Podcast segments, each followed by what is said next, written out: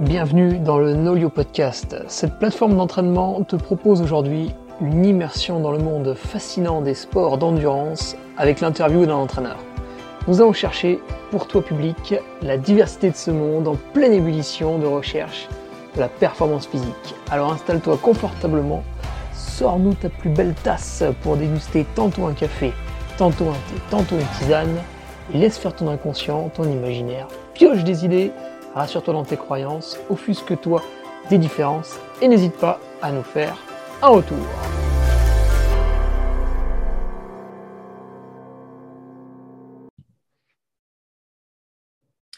Allez, bonjour à tous, on est à nouveau avec Anaël Aubry pour cette fois-ci la partie 2, parce que la partie 1 a été particulièrement riche.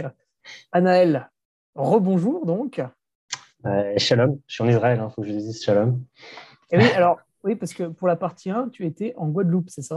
Et maintenant je suis en Israël, c'est fou. Voilà, bon, le globetrotter Anaël Aubry, alors... Tu étais en Guadeloupe pour travailler avec Pierre Ambroise Boss la dernière fois, et là en Israël, c'est pour ? Pour Pierre Ambroise Boss, on ne change rien. Toujours le même, dis donc. Ça voyage, ça voyage. Anaël, on avait beaucoup parlé de ta philosophie sur l'entraînement, puis après on a enchaîné un petit peu les questions, et nous allions aborder, quand le podcast s'est conclu la dernière fois, la préparation physique, qui doit beaucoup t'amuser, je pense, parce que c'est quand même le terme fourre-tout. Alors toi, quand tu parles de préparation physique avec les coureurs auprès de qui tu interviens, comment tu définis ça ? Waouh, je ne m'attendais pas à cette question. Tu m'as pris, tu m'as pris à froid. Elle est très, très vague. Elle est très, très vague. Donc, je vais essayer de ne pas répondre vaguement. Écoute, elle est très, très vague, mais d'un autre côté, déjà, quand on aborde ce sujet, je pense qu'on a beaucoup tendance à mettre des types d'entraînement dans des familles très, sectarisées, sanctuarisées, je ne sais pas quel est le terme exact, mais en tout cas, voilà, l'aspect très énergétique, l'aspect très musculaire, l'aspect très nutrition, etc. Alors que, de mon point de vue, la prise en charge d'un sportif, sans même parler du sport spécifique en lui-même, je pense que tu ne me contrediras pas là-dessus, toi qui es un petit peu pratiquant, c'est que c'est une prise en charge qui doit être globale. Et donc, moi, quand j'entends prépa physique, d'après moi, sans être spécialiste de tout, il serait primordial quelqu'un qui accompagne un sportif, qui soit entraîneur, qui soit kiné, qui soit diététicien, et j'en passe d'autres, qu'il ait la capacité d'avoir des notions sur différents sujets. Pour justement être le plus fin dans le suivi de son sportif ou dans la compréhension de ce que vont pouvoir faire les autres personnes qui le suivront. Donc du coup, pour finir de te répondre, pour moi, soit on parle de préparation physique comme on l'entend en France, à savoir qu'elle est très sur les aspects travail en salle. Je pense que c'est... Je ne sais pas si c'est ce que tu entendais. Ouais, tu vois, par exemple, quand j'ai fait 2-3 saisons de cyclisme, l'hiver, c'était la préparation physique parce que de mi-décembre à mi-février, je faisais 3 entraînements en salle et puis 2 autres entraînements piste, mais qui du coup étaient aussi en salle au final. Donc là, on faisait vraiment très très peu de volume à vélo. Et c'était une phase très cadrée de préparation physique du coup, je pense. Ouais, mais si tu veux, ce que je voulais essayer de dire, encore une fois, c'est mon point de vue, hein, je ne peux pas dire que j'ai raison. Mais c'est que si on parle de préparation physique, justement, on prépare physiquement un athlète à plein de contraintes différentes et pas simplement aux contraintes musculaires. Donc voilà. Donc après, soit on zoom comme tu viens de le faire sur des aspects très très très muscu. Et à ce moment-là, je pense qu'on parlera de travail musculaire de mon point de vue. Mais la préparation physique, elle est très très large. Elle va au-delà de ça. Mais si tu veux qu'on parle plus de prépa musculaire, il n'y a pas de souci. J'attends tes questions avec impatience si c'est le cas. Ah alors on va aller plus du côté musculaire. Par exemple, aujourd'hui, tu suis Pierre Ambroise Boss en course à pied. On imagine que justement, quand il est loin d'une compétition, donc admettons, il se prépare pour les Jeux Olympiques, pour un championnat du monde, etc. Et puis, quand on est, on va dire, peut-être à 10 mois de l'échéance, il va peut-être en profiter pour soit répondre à une problématique avec des blessures pour essayer de mieux les gérer, soit tenter de développer un peu son potentiel musculaire peut-être? Ouais, alors écoute, si tu veux, tout à l'heure je t'entendais dire que tu faisais que l'hiver. Ah, c'était avant ça, attention. C'était avant, ah, j'allais dire que de mon point de vue, c'était très certainement une grosse erreur. Oui. Mais oui, si je devais te prendre l'exemple de Pierre, même si c'est, voilà, c'est une discipline, comment dire, avec beaucoup de vitesse vis-à-vis de beaucoup de gens que tu as pu interviewer qui sont plus sur cette discipline de longue distance. Mm-hmm. Malgré tout, pas oublier qu'on fasse du trail, du vélo, du VTT, de l'Ironman, ce que tu veux. On va souvent beaucoup s'arrêter sur des aspects énergétiques parce que, évidemment, la majorité de notre performance est influencée par notre capacité à soutenir un effort long. Malgré tout, bah, si on se pose 2 minutes, on se rend compte que l'énergie, on la fournit pour produire un effort, une action musculaire, pardon. Et donc, c'est le principe un petit peu de la voiture, si je devais schématiser, ou du tracteur ou ce que tu veux, enfin, d'une machine mécanique. Tu auras beau avoir le plus gros réservoir, être le plus économique possible, avoir un gros moteur.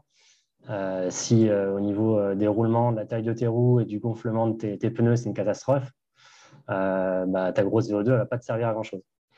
Donc, ce qui est sûr, c'est qu'un trailer, il ne va pas faire les mêmes séances en muscu que Pierre. Typiquement, c'est tout chaud. Hein. Là, on sort d'une séance. Ce matin, on a fait 2h30 où c'était des gammes, de la technique, du travail musculaire, du chariot, de la vitesse. Donc, autant dire que si un trailer fait ça, je pense que 3 jours après, il arrive à peine à marcher. Évidemment, c'est spécifique aux 800. Malgré tout, le trailer, jusqu'à preuve du contraire, il met un pied devant l'autre. Et plus il sera efficace pour mettre un pied devant l'autre, moins il consommera d'énergie ou plus il sera capable d'aller vite pour la même énergie. Ça, c'est très schématique ce que je viens de dire, mais c'est une réalité. Et je ne sais même plus quelle était la question au départ, mais ce qui est clair et net, c'est que cette préparation physique, elle est essentielle pour toutes les disciplines d'endurance.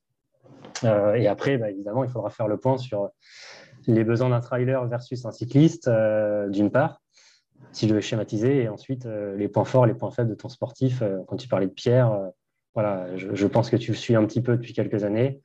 Tu dois savoir qu'il s'est pas mal baissé ces dernières années, donc il y a aussi d'autres aspects à mettre en compte, à mettre en place dans ces préparations physiques spécifiques. Ouais. Et oui, il va aller chercher un travail musculaire pour se protéger finalement.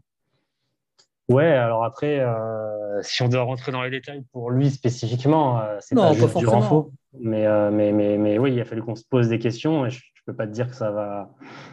Ce serait pas du tout humble de dire on a la solution, ça va fonctionner, il va plus jamais se blesser. Déjà parce que il aura 30 ans cette année, qu'il y a eu des antécédents de blessures assez importantes. Donc, il faut rester très humble là-dedans. Et puis, d'autre part, c'est une discipline extrêmement traumatisante.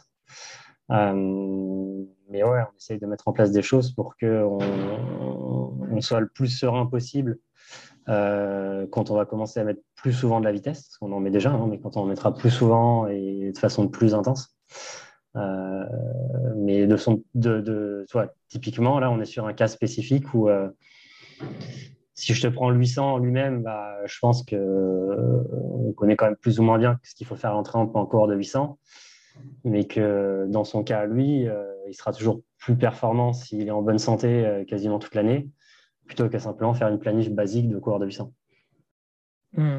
Et du coup, ce que tu disais aussi à demi-mot dans cette préparation physique, c'est que si la personne... Enfin, tu vas l'adapter par rapport au sport, puisqu'on ne va pas demander les mêmes types d'efforts ou de contractions musculaires même. Et puis, tu vas même l'adapter par rapport à l'athlète. C'est-à-dire qu'admettons, demain, tu dois suivre... Je reprends le cas de 2 trailers ou 2 cyclistes pour partir sur un autre sport. Et finalement, tu ne vas pas leur faire la même préparation physique parce qu'ils auront tous un passé différent. Ouais. Puis, tu ne vas pas arriver avec un plan. Bon, les gars, vous êtes là tous les deux. Des exemples concrets sans rentrer dans le secret de la préparation. Mais typiquement, ouais. Je vais te donner des noms qui, je pense, parlent à tes auditeurs. Si je prends, tu vois, dans mon équipe de vélo, on avait Bryan Coquard jusqu'à l'intersaison. Je prends ce cas parce que c'est un cas très spécifique. Je pense que maintenant, on est tous plus ou moins au fait qu'il faut faire de la muscu dans le vélo, que très souvent, ça passera quand même beaucoup par un travail de force parce qu'on s'est rendu compte que En améliorant ses capacités neuromusculaires, on était plus économique sur le vélo, ce qui est plutôt intéressant pour des efforts de plusieurs heures, multiplié par le nombre de tours de pédale par minute. Typiquement, si tu t'arrêtes sur un cas comme celui de Bryan et que tu regardes un petit peu comment il essaye de gagner les courses, pour ceux à qui ça ne parle pas, c'est un sprinter qui fait moins de 60 kg. Donc dans le vélo, il est tout petit. Voilà. Dans le vélo, il manque 20 kg par rapport aux autres sprinters, si j'avais imagé la chose. Et donc, pour gagner des courses, sa technique, c'est souvent de se cacher derrière les gros cuisseaux et de gicler dans les dernières secondes, dans les 2, 3, 4 dernières secondes. Donc, d'être en capacité de mettre énormément de vitesse, de cadence de pédalage, et donc d'être capable de produire de la force à une haute vitesse. J'espère que je ne perds pas nos auditeurs en disant ça. Or, quand tu fais des squats en force, en 6x6 par exemple, certes tu prends en force, certes tu améliores ta commande motrice, mais quand tu pousses ta barre à bloc sur un 6x6, je pense que tu l'as déjà fait, tu la pousses très lentement, tu n'as pas le choix, elle est très lourde. Elle est trop lourde. Donc, gagner en force pourra avoir un intérêt pour lui. Par contre, si à un moment donné, il s'enferme que dans « je vais faire de la force, de la force, de la force », quand il faudra gicler de derrière un… J'allais dire Greipel, même s'il n'est plus beaucoup là dans les sprints, mais bon, tu as compris le profil. Ouais, ou d'autres, ou un Ackerman, enfin bref. Ce qui est certain, c'est qu'il risque peut-être… Comment ? Jakobsen. Ouais, Jakobsen, enfin le profil sprinter basique, entre guillemets. Ouais, grand, fort. Ou même un Démare, pour prendre un Français qui est quand même très costaud, Arnaud. Oui. Bref, tout ça pour te dire que oui, si on prend le cas de Bryan, sa préparation physique restera relativement générale par rapport à celle des autres, mais si tu ne fais pas attention à son cas spécifique, il risque de ne plus gagner beaucoup de courses, ou d'être moins performant en tout cas. Donc je pense que c'est vraiment important dans le cadre de la préparation physique d'essayer de comprendre ce qu'on peut mettre en place dans la prépa physique, et pas juste… j'ai lu un article, Le Pap Info d'Anaël Aubry, qui disait… si tu mets un programme de force en place, tu vas gagner 1 minute aux 10 km. Je sais que c'est le titre que j'avais mis dans un article il y a quelques années, de façon très provocatrice. Ah, il faut que les gens le lisent aussi, il faut qu'ils cliquent. Il faut que les gens cliquent, ouais. Du coup, figure-toi que c'est un des articles qui a le mieux marché de mémoire voilà. Sur les 150 que j'ai pu faire, ce qui est ce qui me fait sourire et rigoler. Alors que j'en ai dû en faire une dizaine sur la muscu, mais qui vont être parfois sur du travail de vitesse, de survitesse, de pliométrie, d'explosivité, de puissance. Tu vois, tu peux faire plein de choses différentes, de pliométrie, je ne sais plus si je l'ai dit.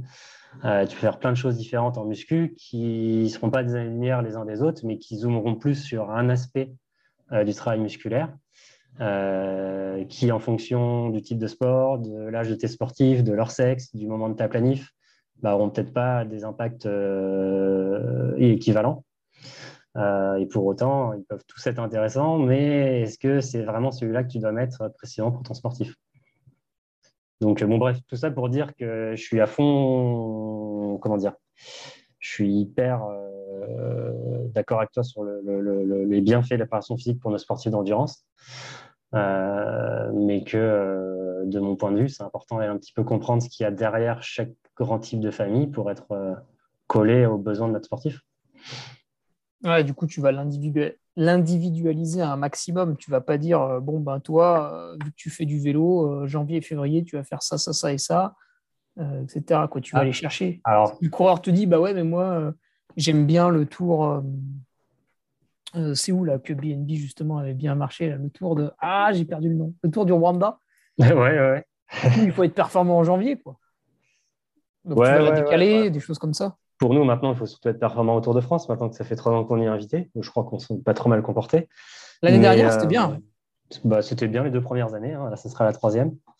En tout cas, par rapport à notre budget, c'était plutôt très bien, je pense. Non, après, je voulais juste ajouter quelque chose par rapport à ce que tu viens de dire. Évidemment, qu'on ne me fasse pas dire ce que je n'ai pas dit. Si en face de toi, tu es un sportif d'endurance qui n'a jamais fait autre chose que courir ou pédaler, j'ai envie de te dire que déjà qu'il fasse juste du renfort, ça va le faire progresser, ça va le renforcer, il sera plus endurant musculairement, etc. Tout en essayant d'être ultra progressif, parce que l'autre erreur qu'on pourrait faire, c'est encore une fois, j'ai lu un article d'Anaël Aubry qui me dit de faire de la force, sauf que j'ai jamais été sous une barre de squat, qui m'a dit de faire de la force, j'ai l'impression que j'ai de la force dans les cannes, donc je vais mettre 100 kg sur le dos. Sauf qu'en fait, j'ai aucune mobilité, j'ai aucun gainage du tronc et je vais faire 3 séances et j'aurai mal au dos et je ne vais pas être très efficace et ce ne sera peut-être pas optimal. Donc, voilà, je pense qu'il y a malgré tout certains de vos auditeurs qui ne font pas de la muscu tous les jours, en tout cas depuis des années. Voilà, qu'on ne me fasse pas dire ce que je n'ai pas dit. Ce que j'ai dit, c'est peut-être plutôt pour l'étape d'après. Là-bas, ce serait déjà d'en faire. De le faire de façon progressive, de façon intelligente et de sortir un petit peu de son activité si on ne fait que de la course à pied ou du vélo, par exemple. Ouais, donc encore une fois, c'est individualisation. Ouais, bah, pour le coup, oui, tu as raison. Là, pour le coup, c'est de l'individualisation. Si quelqu'un n'a fait que courir dans sa vie, ce serait peut-être intéressant d'aller voir d'autres choses parce qu'encore une fois, quand il court, et le meilleur exemple, c'est... je ne sais plus à qui je disais ça il y a quelques jours, justement. Je crois qu'on en parlait d'ailleurs là avec le groupe de Pierre. Tu sais, moi, quand je travaillais à l'INSEP, il y a le bois de Vincennes juste à côté. Pour ceux qui ne connaissent pas, c'est un des gros espaces verts au cœur de Paris. Ah, ça court beaucoup là-bas. Voilà, donc forcément, les Parisiens, quand ils veulent courir, ils n'ont pas 36 000 options. Donc, le bois de Vincennes en est une. Et avec la mode du trail, du marathon, etc., bah, tu vas voir beaucoup de gens s'entraîner là-bas. Et forcément, quand tu sors de l'INSEP dans un contexte où tu as 600 sportifs de haut niveau et que tu arrives au bois de Vincennes, bah, tu vois beaucoup d'amateurs courir. Et je suis désolé pour le cliché, mais on verra beaucoup d'athlètes d'endurance amateurs rentrer les mêmes séances que des élites. Je ne sais pas, des 30-30, des 1000 mètres, des 400 VMA, ce que tu veux. Sauf que souvent, ce qui va tout de suite te frapper, c'est leur mauvaise efficience, leur mauvaise technique de course.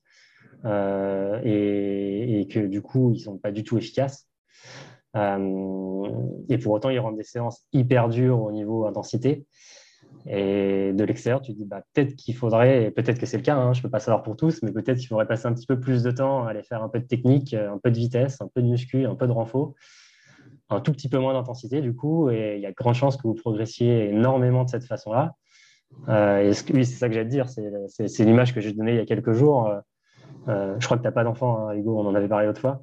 Non, mais en tout cas, je ne suis pas au courant. Bon, peut-être que tu seras mise au courant bientôt. Mais non, l'exemple que j'avais donné, c'est moi, quand j'étais gamin et qu'on faisait des crosses scolaires, donc à des âges où on ne fait pas encore d'athlé, on va dire vraiment primaire, début de collège, souvent, ceux qui arrivent aux premières places vont dire « Waouh, celui-là, il court comme un camion, il est hyper efficace, il est beau à voir courir. » Et je pense que si tu leur fais un test de VO2, ils ne seront peut-être pas meilleurs que ceux qui arrivent derrière à cet âge-là. Et du coup, ce qui va le différencier des autres, c'est que techniquement, c'est hyper fluide, hyper beau, hyper efficace. Et c'est souvent ce qu'on retrouvera quand on teste des athlètes de haut niveau versus des amateurs bien entraînés. Il n'y aura pas forcément énormément de différence sur des aspects purement cardiovasculaires, échanges gazeux, etc. Il pourrait y en avoir, mais pas forcément autant qu'on penserait. Par contre, si tu commences à tester leur technique de course, leur économie de course, leur efficacité, leur efficience, souvent on va se rendre compte que l'athlète élite, il est hyper bon là-dedans. Et ce qui est assez fou, d'ailleurs, c'est que... Alors ça, c'est des données qu'on a depuis 25-30 ans. On s'est rendu compte que quand tu prends des classements... Alors ça avait été beaucoup fait, par exemple, en triathlon il y a 25-30 ans. Alors, c'est un peu vieux, mais c'est des choses que moi, j'ai pu retrouver par la suite. Tu pouvais discriminer, alors il y a des cas spécifiques, mais tu pouvais discriminer le classement, tu trouvais plus facilement la discrimination d'un classement d'une Coupe du Monde en regardant l'efficience de course plutôt qu'en regardant le niveau de VO2 parce qu'au niveau, personne n'a une mauvaise VO2. Par contre, bizarrement, celui qui est en tête, souvent, il est hyper efficace et donc forcément, il est plus facile pour tenir un 10 bornes à plus de 20 à l'heure sur un triathlon. Il est beau à voir courir. À l'œil, c'est ce qu'on voit, souvent. Mais ce qui est parfois pas complètement vrai, parce que, oui, il est beau, mais il faut aussi qu'il soit économique, évidemment. Ce qu'on voit quand on regarde le marathon à la télé, on a le groupe de tête qui court à un petit peu plus de 20 km/h. Et si on ne sait pas ce que c'est courir à 20 km/h, on se dit, tiens, ça a l'air vachement facile parce qu'il n'y a rien qui bouge. Ouais, et tu sais que justement, quand je te parlais de test VO2, tu sais, sur un test VO2, on cherche les seuils notamment. Je pense que ça parlera à beaucoup de tes auditeurs quand je dis ça. Les seuils ventilatoires. Voilà. Le 1 et le 2. C'est ça. Le moment où on commence à avoir besoin du système anaérobie lactique parce que l'aérobie ne nous suffit plus et qu'on commence à ventiler un petit peu pour gérer ça. Donc, sans faire un cours de physio. En gros, l'allure marathon semi, allure d'e-borne, si je devais schématiser. C'est très large ce que je viens de donner, mais comme ça, ça parlera peut-être plus aux gens. Et oui, ce que je voulais te dire, c'est que ces études qu'il y a eu pas mal sur le sujet quand tu parlais de la préparation physique, où on s'est rendu compte que des gens qui s'entraînent pas mal depuis des années, qui sont très impliqués dans leur entraînement, souvent quand on va leur mettre en place des programmes de renfo sur des choses qu'ils n'ont pas forcément fait avant, donc voilà, s'ils n'avaient jamais fait de force, s'ils n'avaient jamais fait de plio, s'ils n'avaient jamais fait de vitesse, etc., souvent ils vont gagner sur ce côté efficacité dont on parlait juste avant, notamment dans ce qu'on appelle, désolé, mais je vais le vulgariser, la préactivation neuromusculaire. Donc, en gros, la capacité de son cerveau à anticiper ce qui va se passer pour ton pied au sol, si on parle d'un corps à pied, ce sera la même chose pour un cycliste à chaque coup de pédale.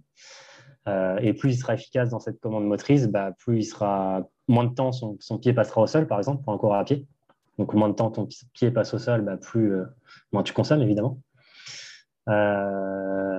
Et ce qui est assez intéressant, c'est de voir que ces coureurs à pied, souvent, alors les études dont je pense c'était en course à pied, mais aussi il y en a aussi eu en vélo ou en natation, ils n'ont pas forcément amélioré leur taille de moteur, donc leur VO2 max, mais en étant plus efficients, ils ont dit quel est leur seuil. Donc, je ne sais pas, si on prend un coureur à pied qui a une VMA à 18 et des seuils à 12 et 16, je vais faire simple, sa VO2 max n'a pas augmenté, mais ces seuils, par exemple, sont passés à 13 et à 17. Et donc, de façon un petit peu basique, on va se dire que sa VMA est passée à 18,5 ou 19. Mais tout simplement parce que comme il est plus efficient, ça demande moins d'énergie qu'à des allures sous-maximales. Donc, le coup de main de la filière lactique arrive plus tard. Et donc, forcément, un petit peu tout se décale. Mmh. Et oui, du coup, ces zones-là, il va les décaler pas forcément parce qu'il a travaillé à très haute intensité, mais parce qu'il a gagné de l'économie dans le geste. Voilà. Alors, ça ne veut pas dire qu'il ne faut plus faire de haute intensité, évidemment. Oui, tu peux faire les deux. Tu peux faire les deux, mais ce qui est sûr, c'est que d'autant plus que je pense que beaucoup de tes auditeurs sont des gens adultes. Enfin, j'imagine. Je pense. Ouais. Ce qui est sûr, c'est qu'à partir du moment où on est adulte, sauf si on ne faisait pas de sport d'endurance avant, mais en tout cas assez rapidement, quand on va faire des séances de haute intensité, et c'est très schématique encore ce que je vais dire, parce que ce n'est pas vrai à 100%, on va surtout essayer de faire en sorte que sa VO2 max ne baisse pas au fil des années. Et oui. Il ne faut pas se dire, là, je vais la monter. Non, tu vas la monter si tu ne faisais rien avant, que tu étais dans ton canapé, débutes, évidemment. Mais assez rapidement, tu vas buter à ce niveau-là, et c'est physiologique, c'est comme ça. Il y a des âges où on la développe, il y a des âges où on essaye de la maintenir. En tout cas, qu'elle ne baisse pas trop. Ça reste un point de la performance essentiel dans les sports d'endurance.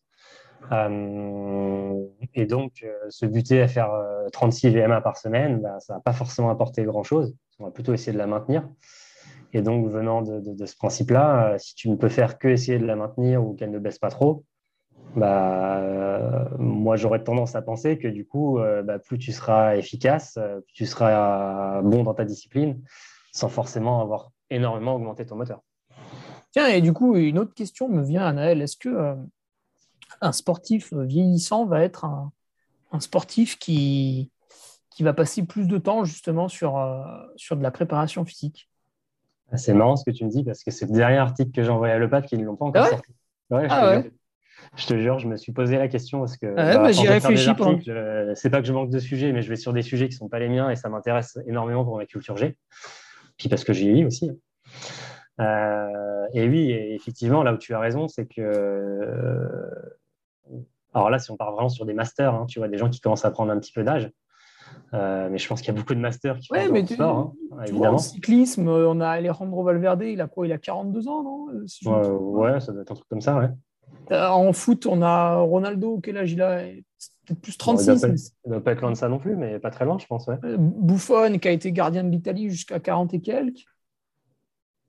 Donc, c'est des âges de master en course à pied, si je dis pas de bêtises. C'est à partir de 35 ans. C'est bientôt pour moi. Mais oui, là où tu as raison, c'est que quand on va chercher des études sur le sujet, visiblement, ce qui va de plus en plus déconner, hein, excuse-moi l'expression, mais c'est comme ça, c'est le lieu inversé, on n'y peut rien. C'est justement beaucoup ces aspects neuromusculaires. Alors, quand on monte vraiment en âge, on le voit, il y a notamment une fonte musculaire. Hein. Mais au-delà de la fonte musculaire, il y a aussi de moins en moins de capacité à recruter du muscle. Donc, entre ce qui se passe entre le cerveau et tes muscles, les muscles que tu sollicites. La fonte musculaire, on peut, un peu comme la VO2, hein, on peut essayer de la limiter par du travail en salle, notamment avec des charges, ou en faisant des répétitions avec un petit peu moins de charge.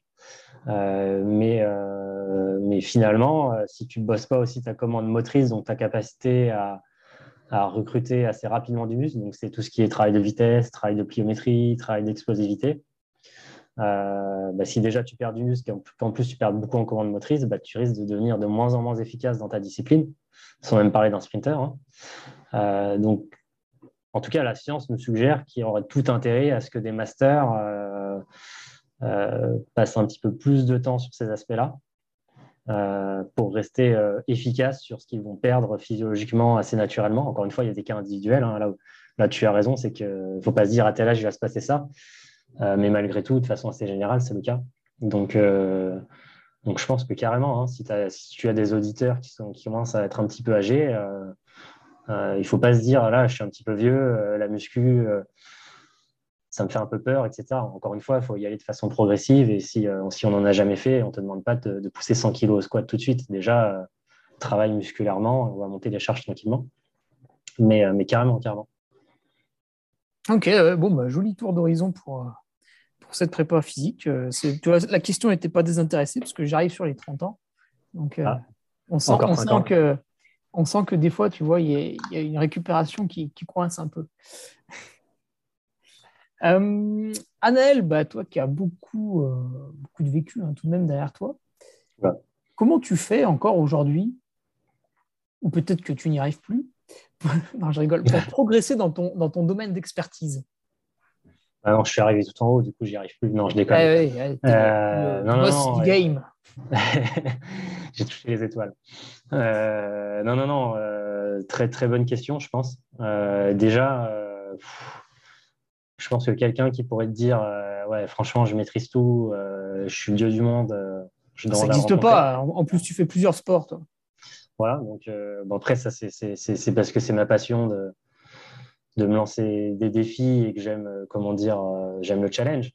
Mais au-delà de ça, voilà, je pense qu'il y a tellement de choses à aller voir, à creuser que honnêtement, je pense que c'est pas possible. Après, je pense qu'il n'y a pas un chemin. Si je devais te répondre honnêtement, faut sortir un petit peu du côté, de mon point de vue, ce que je trouve très intéressant avec les contenus qu'on fait comme aujourd'hui. Et tu vois, j'écoutais aussi un autre podcast d'une autre personne pas plus tard qu'hier soir. C'est que je trouve que ça peut nous renforcer dans ce qu'on fait, on peut se dire mais moi je suis pas d'accord avec lui, je pense que c'est plutôt comme ça, etc. En tout cas, tu vois, quand j'utilisais le mot challenge tout à l'heure, je pense que c'est plutôt le cas.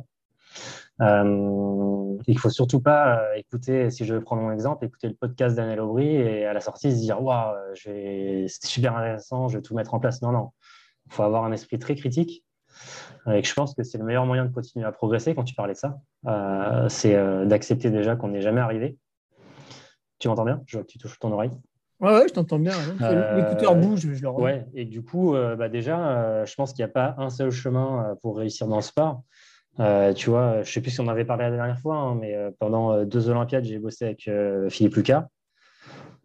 Philippe, il a arrêté l'école à 15 ans, il a 0 diplôme d'entraînement et pour autant je pense pouvoir dire que c'est un des, si ce n'est le meilleur entraîneur en termes de coaching que j'ai croisé, et il s'est fait sur le tas en testant des choses, en faisant des erreurs, en essayant de comprendre. Alors avec sa compréhension à lui, hein, il ne sera pas capable de le faire de façon un peu scientifique comme je l'ai fait ici. Pour autant, quand tu essaies de comprendre comment il entraîne, pourquoi il réadapte, c'est ultra proche, pour ne pas dire que c'est la même chose que tout ce dont on a discuté tout à l'heure. Tu vois, si on va reprendre l'exemple de la préparation physique, quand il est arrivé dans l'eau libre, il y a beaucoup qui l'ont pris pour un fou quand il a commencé à leur faire de la force, de la vitesse, du lactique, alors que les mecs allaient nager 2 heures.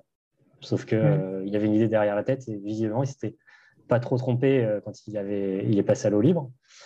Donc voilà, je pense que c'est un très bon exemple. Et du coup, bon, encore une fois, je pense que ça dépend du profil de chacun, de ce qui nous anime.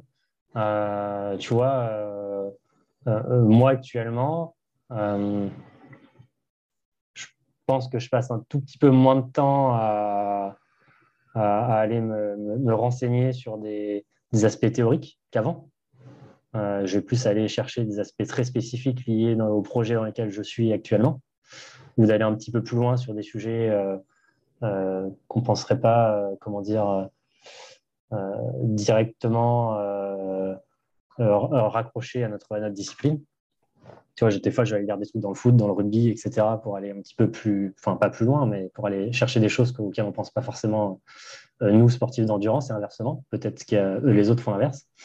Mais ce que je voulais te dire, c'est que moi, dans mon job au quotidien, depuis 10 ans, finalement, j'aurais beau avoir peut-être, c'est très présomptueux, j'allais dire, l'air insolite sur des aspects théoriques. Si je ne suis pas du tout bon dans les aspects humains, social, etc., ça ne marchera jamais parce que depuis 10 ans, mon job, alors là, c'est un peu différent avec Pierre, mais depuis 10 ans, mon job, c'était finalement d'être un petit peu comme un consultant et de venir conseiller, comment dire, accompagner des sportifs, des entraîneurs sur des aspects spécifiques, de la nutrition, de l'entraînement, de la récup, de l'aptitude, ce que tu veux. Et donc, finalement, on pourrait se dire, si tu le prends dans l'autre sens, si la personne a de l'ego, elle pourrait se dire, il va venir remettre en cause certaines pratiques que je mettais en place parce qu'il va me dire ce que je dois faire, ne pas faire, faire autrement. Et donc, même si ça, je ne le fais pas de façon manipulatrice, hein, mais tout doucement, j'ai dû développer des compétences, et pas tout seul, hein, pour faire en sorte que mon message puisse passer, puisse être compris, puisse être accepté, et que, confiance venant, on puisse aller de plus en plus loin sur des sujets qui n'étaient pas forcément mis en place, pas essentiels, pas compris, etc. Donc, tout ça pour te dire que plus ça va, plus je me rends compte que maintenant, l'une de mes nouvelles passions, c'est d'aller creuser justement des aspects un petit peu plus sur des aspects managériaux, sur des aspects... entrepreneurial, etc. Et on pourrait se dire, mais ça a des années-lumière de la haute performance. Sauf que si ton athlète de haute perf, tu lui dis un truc, ça rentre dans une oreille, ça ressort par l'autre, et que tu reviens un mois après et qu'il ne met rien en place, c'est bien que tu aies fait un beau PowerPoint, mais je ne suis pas sûr que ça va fonctionner. Ah oui, finalement, tu as été très bon, mais vu qu'il n'a pas assimilé, ça ne servait à rien. Ouais, et je pense que c'est souvent une erreur qui peut être produite, c'est que certains experts, c'est pas leur expertise qui est remise en cause, c'est plutôt leur capacité à ce que les gens s'imprègnent de leur expertise. Et je pense qu'il y aura peut-être parfois, j'allais dire enlever un peu d'expertise, c'est peut-être pas juste ce que je veux dire, mais y aller step by step sur l'expertise. Par contre, faire en sorte que le fluide, entre guillemets, enfin, le lien, il se passe bien et que la confiance vienne de plus en plus. Et je pense, comme quand tu parles beaucoup avec des entraîneurs, je pense qu'un entraîneur, sauf si tu appliques bêtement et méchamment ce qu'il te demande, je ne suis pas sûr que sur le long terme ce soit la bonne méthode, ce sera important qu'il y ait une relation de confiance entre les deux et d'échange pour que sur le long terme, tout le monde progresse des deux côtés. Ouais, c'est un petit peu ce qui ressort avec... La plupart des entraîneurs qu'on a eu sur le Nolio Podcast font de l'entraînement à distance, qui est quand même aujourd'hui vraiment bien ancré dans les mœurs. Et ce qu'ils disent, c'est que quand même, ils essayent de trouver des moments dans l'année pour se retrouver avec leurs athlètes, que ce soit par groupe ou par individualité quand ils habitent pas très loin. Et qu'à chaque fois, c'est quand même à ce moment-là que ça passe pas forcément des caps, mais qu'on sent qu'il y a des choses qui sont mieux, quoi. Anaël, on n'a pas trop parlé littérature. Est-ce que tu as des ouvrages qui t'ont marqué un petit peu, ou alors justement des ouvrages que tu te permets de lire maintenant, que tu recommanderais à nos auditeurs, pour que ce soit dans le monde de l'entraînement, ou peut-être si tu es parti un peu sur la nutrition, tout ça, voilà, des livres sympas à lire. Ouais, alors je vais dire plusieurs choses qui me passent par la tête. Il n'y a pas forcément d'ordre précis, je n'avais pas réfléchi, enfin je ne savais pas que j'aurais cette question. Je vais déjà dire quelque chose pour s'il y a des étudiants qui nous écoutent et qui sont des stapsiens par exemple, et qui, voilà, le job que je fais au quotidien, c'est un job qui se démocratise de plus en plus. Pour faire le lien avec ce que je t'ai dit juste avant, je vais te raconter une anecdote. Comme j'ai soutenu ma thèse à l'INSEP, mon directeur de thèse s'appelle Yann Lemaire, donc je pense que ça parle à certains de tes auditeurs. Il y a notamment une application qui est beaucoup téléchargée par les entraîneurs, YLM Sports Science, j'en reparlerai après, qui est une application de vulgarisation scientifique, tu sais, avec plein de petites infographies. Je ne sais pas si ça te parle. Oui. On en voit pas. C'est souvent relayé sur les réseaux sociaux. Voilà, donc c'est ça. Avec le petit bonhomme blanc, c'est ça. Hein. C'est ça. Donc On va dire que Yann, on peut dire clairement que c'est mon mentor. Hein. Pendant 5 ans, j'étais avec lui jour et nuit. Donc tu comprends un petit peu mieux pourquoi j'ai ce profil-là. Et quand j'ai soutenu ma thèse, donc classique, hein, tu fais ton truc pendant plusieurs heures, tu as tes félicitations du jury, machin. Donc moi, je suis trop content. J'ai eu les mentions, je ne sais plus quoi, enfin la mention de la pote, je ne sais même plus comment on l'appelait à l'époque, ça n'existe plus maintenant. Maintenant, tu as ou tu n'as pas ta thèse. C'est un peu dommage d'ailleurs, mais bon, bref. Et donc, ton directeur de thèse, c'est lui qui fait le dernier commentaire. Et sur le moment, je ne l'avais pas très bien pris, parce que je l'ai pris au premier degré. Et ce qu'il dit devant tout le monde, c'est j'espère que maintenant, Anaël passera un petit peu plus de temps à lire des articles scientifiques et un petit peu moins de temps à lire l'équipe.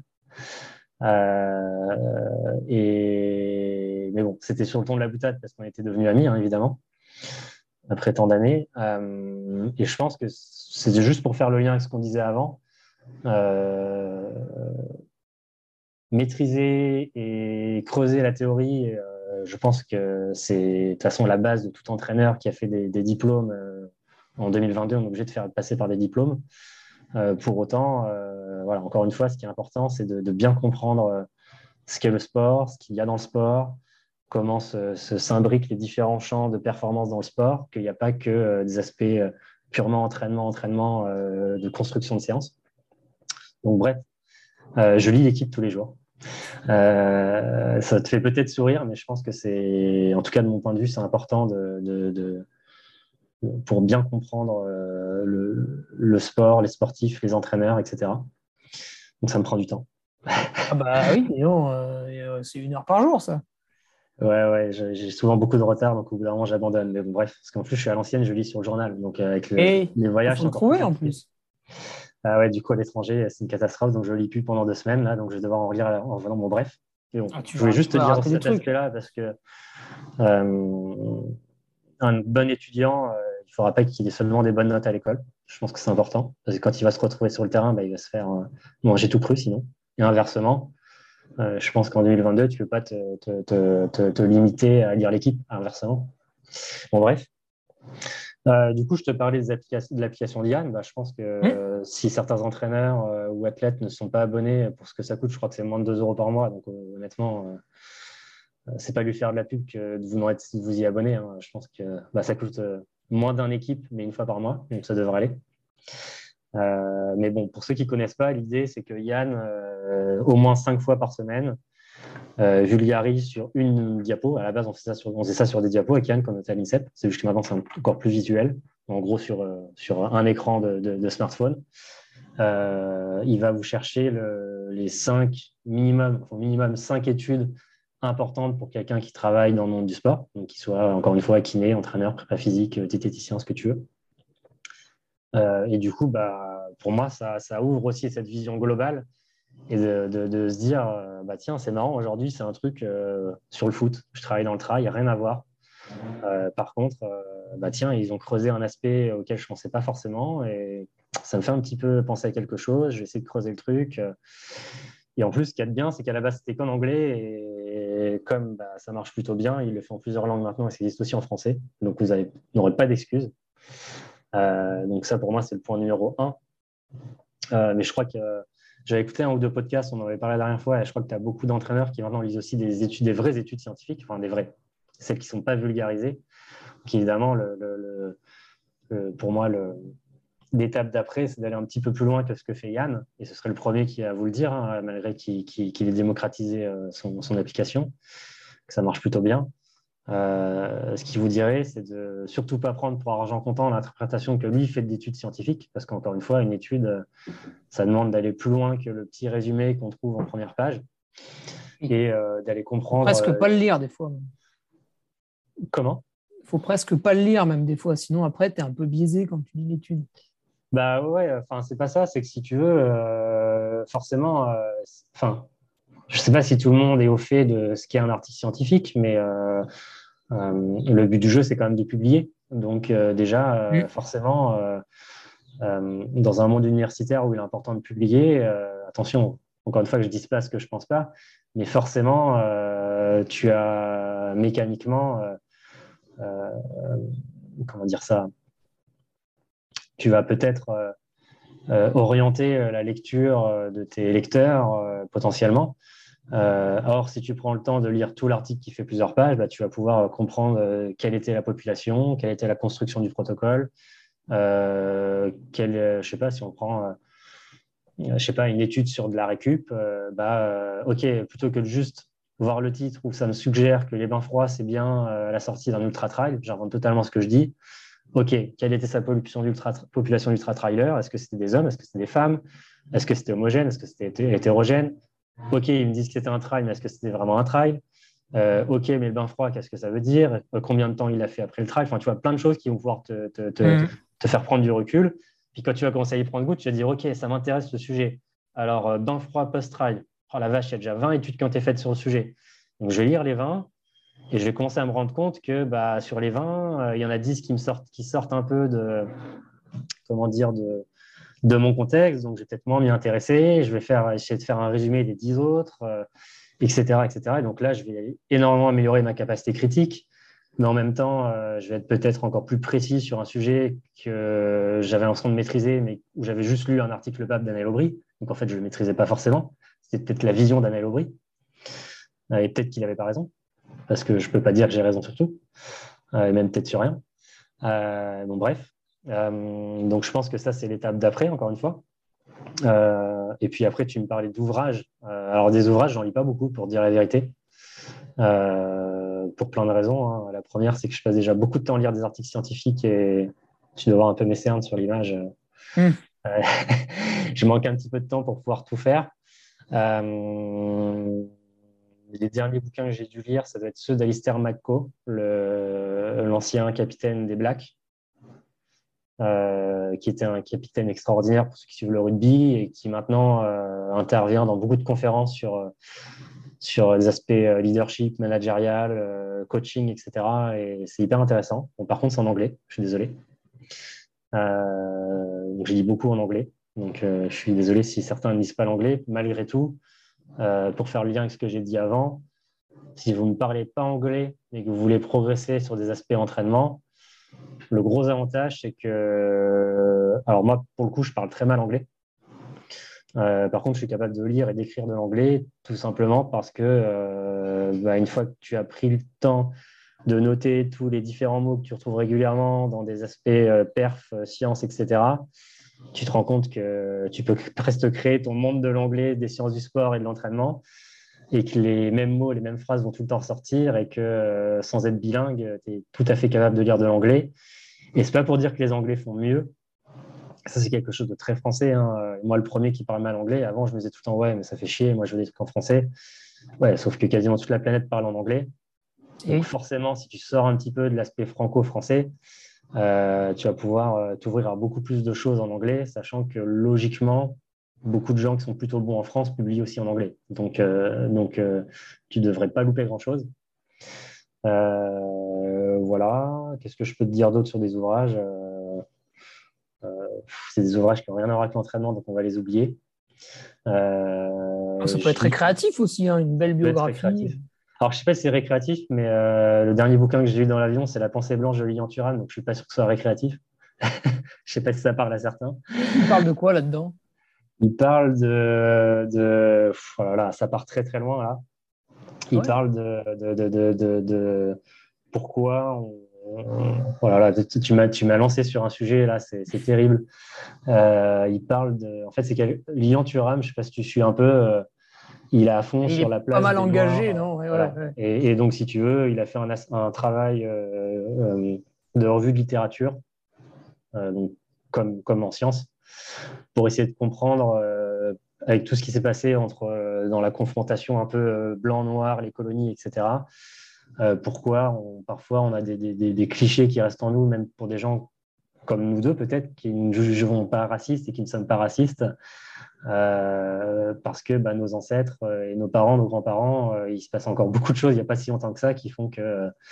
Bref, donc, tu vois, là c'était plus de la culture G, mais ça m'intéresse beaucoup. Ça m'intéresse beaucoup.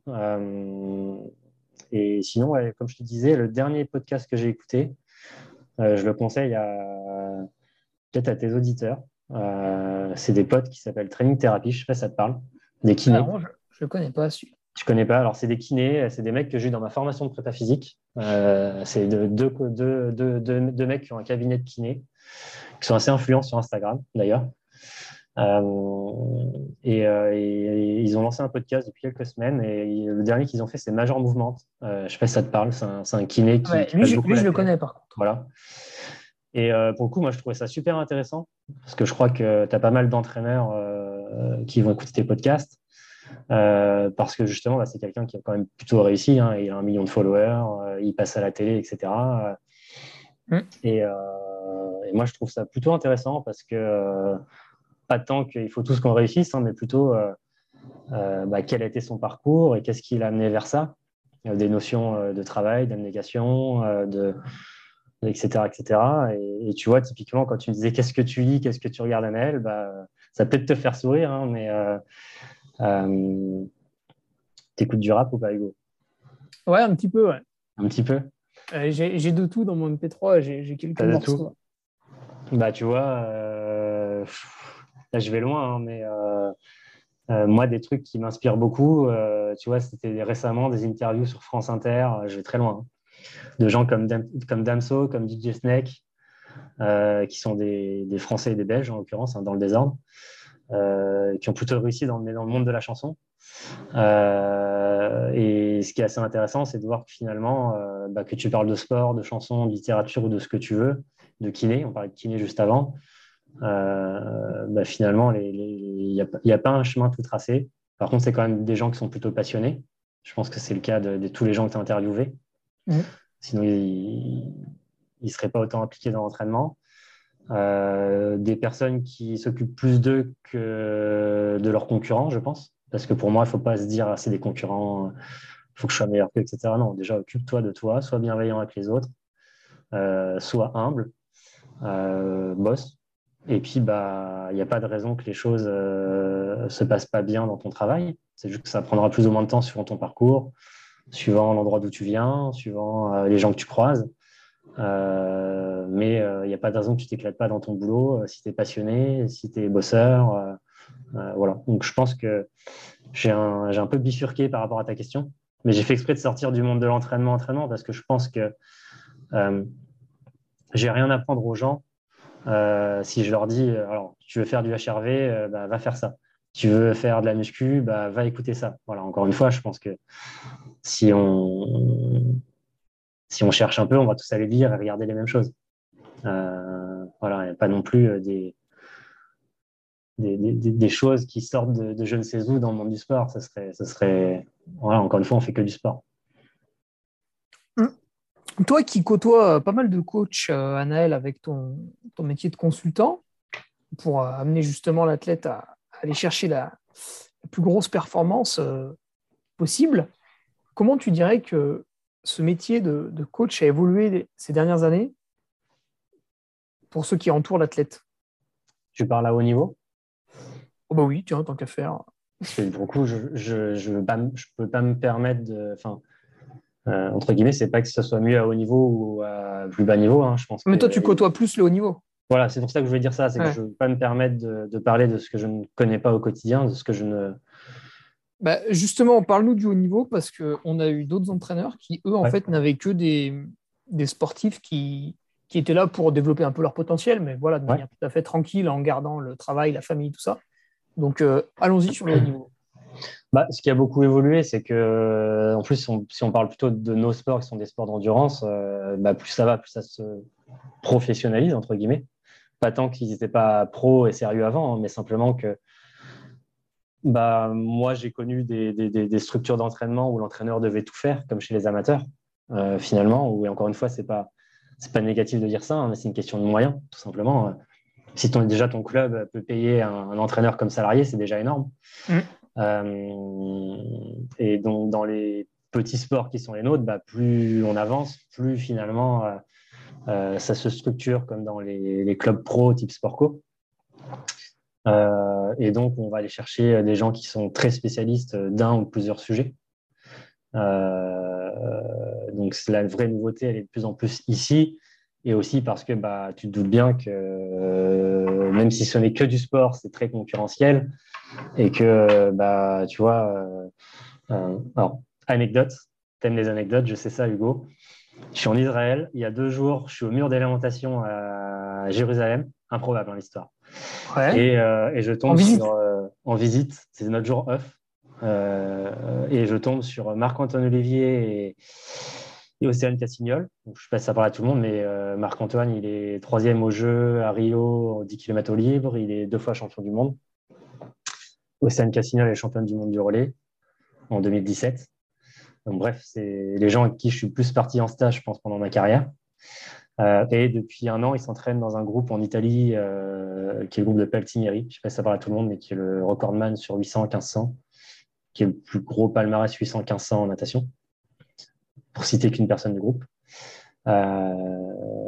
Et voilà. Et donc, alors que j'étais en touriste, on s'est mis à parler entraînement, forcément. Oui. Et je ne les avais pas croisés depuis la prépa des derniers Jeux. Et depuis, je ne bosse plus avec l'eau libre. En tout cas, je m'applique moins qu'avant. Et voilà, tout ça pour te dire qu'ils sont dans une structure fédérale italienne, où moi, quand je les croisais en stage il y a quelques années en Sierra Nevada, les Italiens, il y avait des entraîneurs de spécialité. Souvent, parce qu'ils étaient en altitude, il y avait quelqu'un de mon profil, mais qui était plus là sur des aspects... gestion de l'altitude, mais que pour l'altitude. Et là, ils m'ont décrit une structure où il y a quelqu'un pour gérer la nutrition, quelqu'un qui est là pour gérer leurs soins, quelqu'un qui est là pour gérer des aspects plutôt physio. Il y a un prépa physique, il y a un entraîneur. Enfin voilà, encore une fois, on est très proche de ce qu'on connaît dans un club de foot ou de rugby, alors que ce n'est que de la natation, entre guillemets. Mais parce que on est dans un monde où le but du jeu, c'est de passer. Si tu es italien, c'est de battre les Allemands et les Français, par exemple. Mmh. Donc, si certains se structurent, on va aussi essayer de se structurer. Donc voilà, ma réponse, je pense que je ne peux pas t'en donner d'autres. C'est là où il y a le plus gros changement, très clairement. Et donc, au-delà de ça, l'entraînement, pour moi, il n'a pas forcément évolué tant que ça. Quelqu'un qui dirait qu'il a inventé une séance en 2022 qui ne se faisait pas en 2016... j'y crois peu quand même. C'est peut-être plutôt qu'il ne la connaissait pas ou qu'il ne l'avait pas encore vue. Par contre, à haut niveau, évidemment, cette structuration fait que soit on va passer à côté de moins de choses, par exemple des aspects de fatigue, de la prise en compte, je ne sais pas, de plus précise des règles chez les femmes. Quand on parlait d'individualisation tout à l'heure, en n'étant pas tout seul à gérer 20 athlètes, peut-être que ce sera plus facile d'individualiser. Peut-être que l'entraîneur, à devoir tout gérer, il ne pouvait pas tout maîtriser. Peut-être que tout à l'heure, tu parlais des blessures. Forcément, s'il y a un kiné dans le staff, pour ne citer que lui, et le prépa physique, on sera peut-être meilleur dans la prévention des blessures. Donc, s'il se blesse moins, il s'entraîne plus. S'il s'entraîne plus, logiquement, il sera meilleur. Je ne sais pas, on parlait de diète tout à l'heure, de nutrition, plutôt dire nutrition diététique. Parce que la diététique, c'est de la macronutrition et la nutrition, c'est de la micronutrition. Je pense que tout le monde a compris la différence. En gros, la nutrition, c'est... la diététique, c'est qu'est-ce que je dois mettre de façon globale dans mon assiette, quelle quantité de protéines, quelle quantité de glucides, etc. Alors que la nutrition, elle sera plus spécifique à la personne que j'ai en face de moi. Est-ce que j'ai un cancéreux à l'hôpital ou est-ce que j'ai un sportif de haut niveau? Ça, c'est de la nutrition. Et donc forcément, si quelqu'un maîtrise les aspects nutrition, on sera peut-être plus fin et plus précis dans ce qu'on doit lui mettre dans son assiette ou en ravitaillement. pour à la fois qu'il soit plus efficace à l'entraînement, pour qu'il récupère mieux, pour qu'il se blesse moins, pour qu'il enchaîne mieux, etc. Et donc voilà, pour moi, la vraie nouveauté est dans tout ça. Et je veux juste te rajouter un truc, Hugo, parce que je vois que tu as envie de lever la main. Non, j'avais cru. C'est que tous ces aspects qui s'ajoutent autour de l'entraînement, il y a vraiment quelque chose qui est important aussi à comprendre, peut-être pour des étudiants que ça passionne. C'est que tout ça, de mon point de vue et de l'expérience que je peux avoir, ça doit arriver après la base. Donc la base déjà pour un sportif, c'est de bien s'entraîner. Je dis ça parce que souvent on a, je pense, beaucoup tendance à se dire waouh, la diététique, ça va me faire progresser de fou, et en plus, c'est facile à mettre en place. Et oui, mais s'il n'y a pas eu une bonne impulsion avant. Est-ce que tu fais déjà ce qu'il faut en place dans ton entraînement, dans la gestion de tes charges d'entraînement? Et ensuite, quand on parlait de macronutrition tout à l'heure, déjà, est-ce que avant de vouloir manger le gel qui sera le plus précis par rapport à ton Ironman, est-ce que déjà tu dors bien, tu manges bien, tu t'hydrates bien, tu t'entraînes bien, tu t'écoutes bien? Quelque chose d'important. On en parlait, je crois, la dernière fois, il me semble. Ça me revient un petit peu. Donc voilà, juste pour dire que cette structuration qui se fait au niveau, je pense qu'elle redescend aussi à plus bas niveau. On est de plus en plus impliqué sur d'autres choses que l'entraînement, même quand on est amateur. Et ne pas oublier que la base, c'est d'être... quand on parlait tout à l'heure de prépa physique, moi, si tu me dis j'ai un trailer qui ne fait aucune prépa physique alors que je vois bien que ce qui fait que ça pète à chaque fin de trail, c'est que musculairement, il n'en peut plus. Avant qu'il sache s'il vaut mieux prendre le gel A ou le gel B, peut-être qu'il faut qu'il fasse un peu de muscu. Il y a des ordres de priorité. Ouais, après, je ne peux pas te dire à chaque fois lequel est le plus important que l'autre. Encore une fois, ça dépend du contexte. Mais je pense que c'est important de tout mettre sur une feuille, de tout mettre sur la table avant de se dire « j'ai envie de faire ça ». Non, mais est-ce que tu crois que c'est vraiment ce dont tu as besoin? Si tu fais le point et que visiblement c'est ce dont tu as le plus besoin maintenant par rapport à tout ce que tu faisais avant, ok, pas de souci, on y va. Souvent j'aime bien dire que quand tu es dans une performance un peu longue distance, tu as plein de curseurs comme ça, et selon les individus, tu en as, ils sont hauts, d'autres ils sont bas, et toi tu es comme un DJ sur une tablette de mixage. Tu vas essayer de tous les monter, et celui qui est très très haut, tu peux pas trop le pousser, du coup tu vas aller chercher celui qui est un peu plus bas, c'est plus facile à monter. Par exemple, tu prends un gars qui s'entraîne bien et tout, mais bon, il est quand même vachement porté sur la fête, tout ça. Puis une semaine sur deux, le gars, il fait une nuit blanche en boîte. Alors, est-ce qu'on va aller titiller un pouillème de VMA, ou est-ce qu'on va essayer de le raisonner pour qu'il sorte un peu moins? Est-ce que tu parles de toi, Hugo? Non. Non. Fut un temps, oui, mais non. Trop vieux maintenant. Anaël, tant qu'on est dans la blagounette... ma question préférée maintenant. Voilà. Quelle est ta plus grosse erreur en tant que coach? Quand tu as dû donner des... Si. Alors, je suis pas sûr là de te sortir une anecdote précise.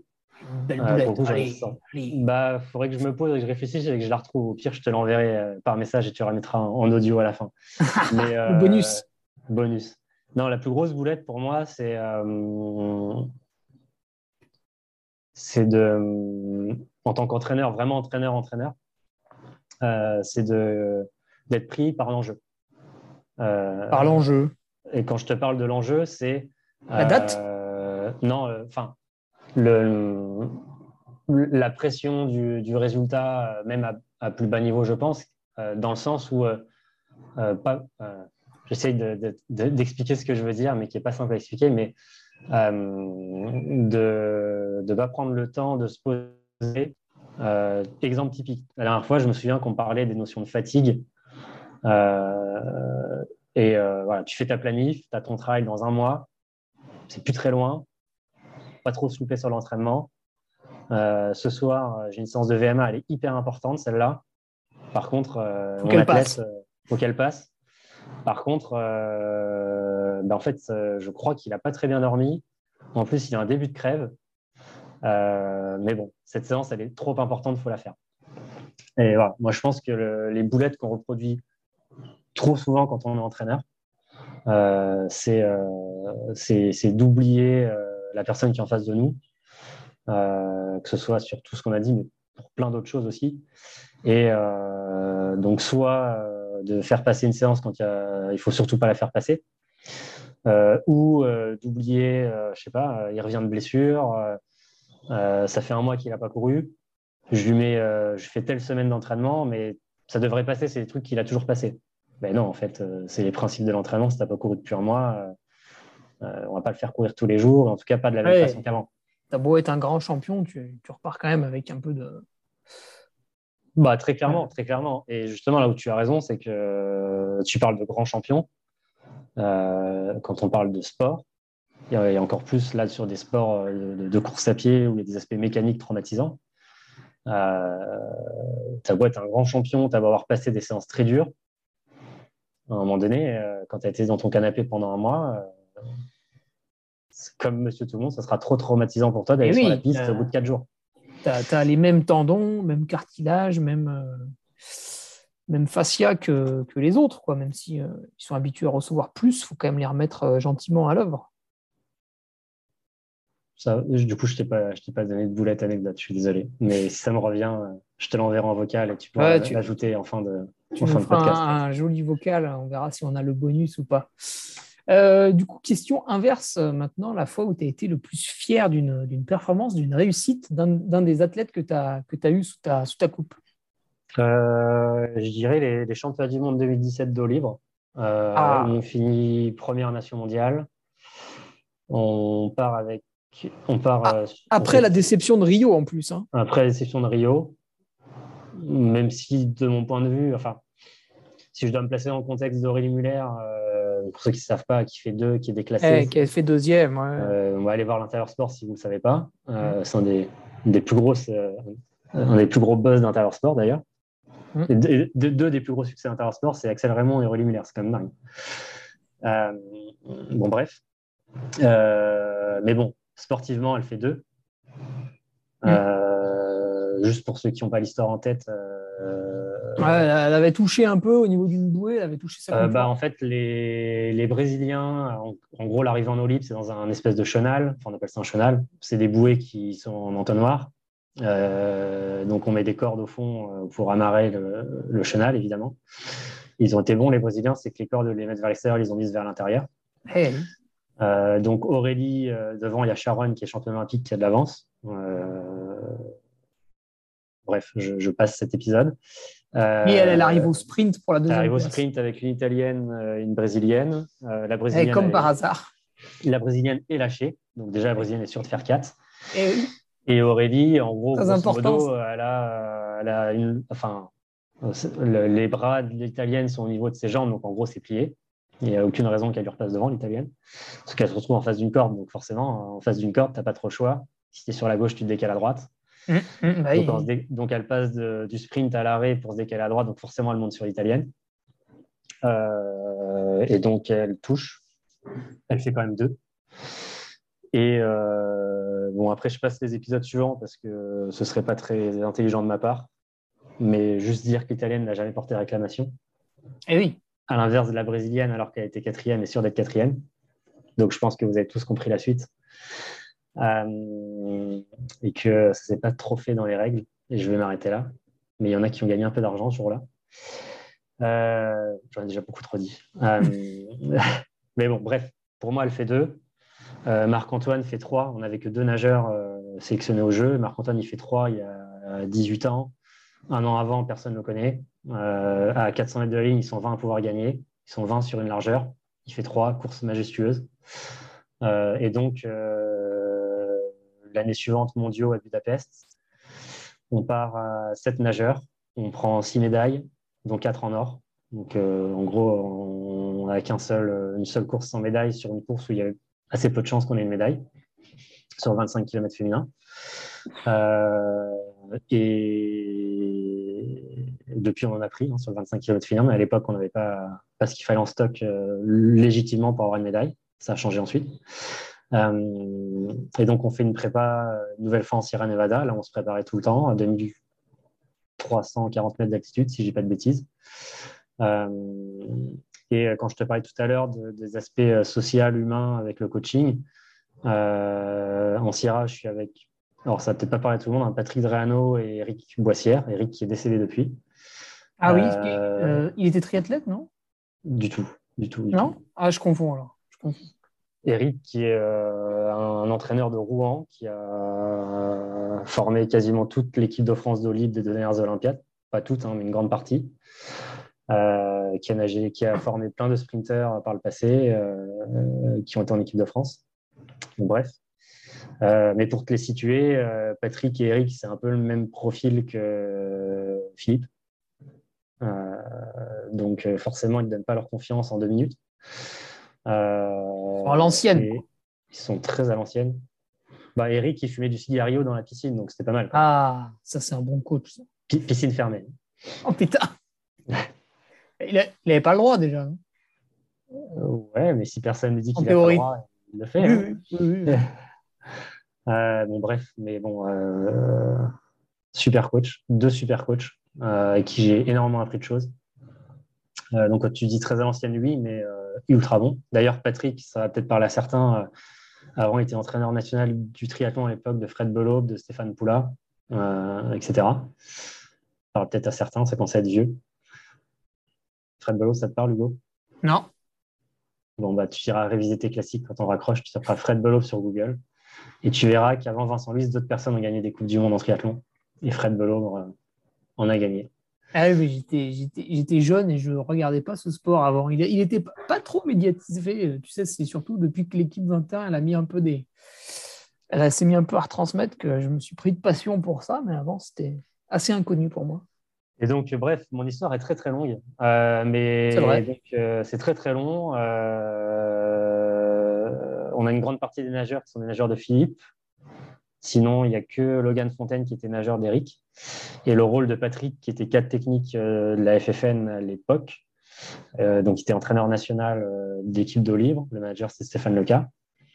Quand on partait en Sierra, parce qu'il avait beaucoup d'expérience de l'altitude, notamment quand il travaillait avec le triathlon, Fred Belobre, etc., c'était de gérer les athlètes de Philippe en altitude. Donc, en gros, c'est Philippe qui envoie les plans et c'est Patrick qui gère sur le terrain. Et l'un de mes principaux jobs en Sierra Nevada, c'était de contrôler les aspects altitude, donc sur de la nutrition, sur de la récup, etc. Mais avant tout, d'être dans l'échange avec les entraîneurs sur des effets de fatigue, sur des aspects immunitaires, sur des aspects récup, etc. Et donc, d'être tout le temps dans l'échange avec eux pour leur dire « Attention, là, je crois qu'il y a un warning qui s'allume parce que peut-être qu'on doit faire d'autres choses. » Et alors ceux qui me connaisseront l'anecdote parce que c'est une anecdote que je donne souvent en cours quand je parle de tout ce dont on a parlé la dernière fois sur la gestion de la fatigue. Mais donc ce qui est cool, c'est que sur 2 Olympiades, j'ai toutes les charges d'entraînement des nageurs de l'équipe de France d'eau libre, donc à la fois leur volume, leur intensité, etc. Et c'est le stage en Sierra Nevada où on a le plus adapté l'entraînement. Donc en gros, on a le plus changé les séances. Pour autant, c'est le stage où on a fait le plus de volume et le plus d'intensité quand moi j'étais là. Et du coup, bah, pour moi, de mon point de vue, je disais une de mes plus belles réussites. Je n'ai pas réussi tout seul, en l'occurrence. En tout cas, une de mes plus belles émotions parce que je pense pouvoir considérer que la réussite qu'on a eue au championnat du monde est notamment liée à ça. Parce que si on avait des athlètes qui avaient pris le mur, bah, ils n'auraient peut-être pas été très performants au championnat du monde. Et puis, bah, évidemment, là où tu as raison, c'est que Aurélie avait très bien lancé les championnats du monde en gagnant le 10 et en faisant 2 du 5, si je ne dis pas de bêtises. Ça commence à être vieux. Mais forcément, c'est de mémoire, elle doit prendre le titre sur la 2e course. Donc, quand tu sais ce qui s'est passé un an avant, effet booster de fou. Et puis, bah, l'apothéose, à mes yeux, c'est le titre qu'on prend au relais parce que bah, c'est la conséquence de tout le travail collectif. Sachant que c'est un relais où Stéphane fait le choix de ne pas aligner Lara Grandjean et David Aubry. Donc, je passe ça par à tout le monde, hein, mais David Aubry, il est médaillé mondial sur 800. Lara Grandjean est multi-médaillé en bassin. Sachant que le relais, c'est 4 fois 1250. Donc, tu aurais tendance à penser qu'il vaut mieux mettre des gens du bassin. Plutôt mettre des gens du cours, quoi, entre guillemets. Et il les remplace par Océane Cassignol, qui a 16 ans, qui est nageuse d'eau libre pure. Et Logan Fontaine qui a 17 ans. Les 2 étaient champions du monde junior. Ils n'avaient pas du tout les références chronométriques des 2 autres. Et, coup de poker. Et puis, course de relais. Donc, sachant que c'est un relais où tu n'es pas obligé de mettre les... Enfin, tu sais, en triathlon, tu dois choisir tes relayeurs, mais les sexes sont déjà définis. Oui. En eau libre, tu alignes dans le sens que tu veux. Ouais, en VTT, tu avais ça aussi en Coupe de France. Ouais, sauf que tu ne sais pas ce que mettent tes adversaires. Tout le monde dépose. Oui, bien sûr. Et du coup, c'est énorme parce que la fois là, on fait tout l'inverse de nos adversaires en termes de sexe. Et pour te raconter la course très vite, Océane, elle a le relais en même temps que Bruni, qui est la fille qui avait fait derrière Aurélie au JO. Elle est italienne. Je ne vais pas te donner le nombre de secondes de retard dans un bassin parce que je ne m'en souviendrai plus. Mais en tout cas, elle est à des années-lumière de Bruni en termes de référence chronométrique. Mmh. Et pour ceux que ça intéresse, les aspects motivationnels, vous tapez Stéphane Leca, briefing, relais, championnat du monde 2017. Vous allez voir c'est quoi un vrai briefing. Et t'as la vidéo sur YouTube comme les équipes. Je crois que c'est Dailymotion, elle doit encore exister, j'imagine. En tout cas, il retourne la tête à Océane, qui est un bulldog, qui est une vraie nageuse d'eau libre dans le sens où très bonne tacticienne et très forte dans la tête. Mmh. Et elle passe le relais devant Bruni. Improbable. Et derrière c'est Logan. Et Logan, il garde le leadership en termes de si tu fais la comparaison homme-femme, etc. Hein. Et derrière, Aurélie, elle a juste à maintenir. Et Marco a fini le travail et champion du monde. Improbable. Enfin, improbable, non. Mais en tout cas... Ouais, il fallait que des très belles émotions parce que tu as des gens comme David et Lara où tu pourrais te dire « Ouais, mais attends, ils doivent être dégoûtés de ne pas être là. » Et on avait un tel collectif... ils étaient dans le truc, quoi. Dans l'organisation que Stéphane les avait missionnés pour des choses qui peuvent peut-être apparaître des petites choses, mais David, il s'était levé à 5h du matin pour reconnaître le parcours, pour donner des conseils aux autres, alors qu'il aurait pu dire « Moi, je ne suis pas dans l'équipe, s'ils sont médaillés, je ne serai même pas médaillé, je suis dégoûté. » Ah, tu peux leur dire « C'est bon, les gars, vous ne m'avez pas pris, moi, ce matin, je dors. » Lara, elle mettait les tatous aux autres, enfin bref, c'était... tu vois, j'en ai encore des trémolos quand je t'en parle.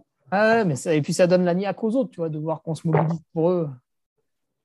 Et derrière, si je ne dis pas de bêtises, c'est le premier titre mondial d'Axel Raymond qui est monstrueux. Ok, c'est une belle anecdote ça, pour le coup.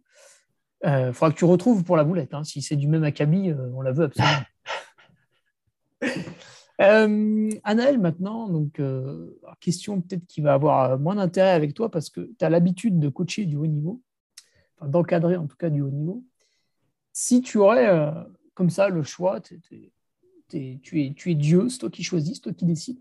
Qui est-ce que tu rêverais d'entraîner, de conseiller, de modifier un peu sa prépa ou tu vois, des choses comme ça? C'est toi qui décides, un sportif dans le monde.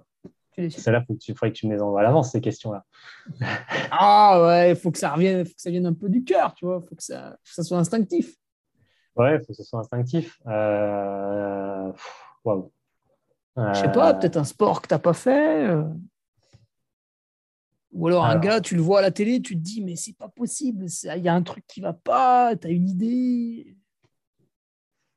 Je ne vais pas te dire Pierre, sinon ça va faire fan, hein, évidemment. Mais non, par contre, je vais pas te dire Pierre, mais en réalité, le 800 et le 1500, ça me passionne.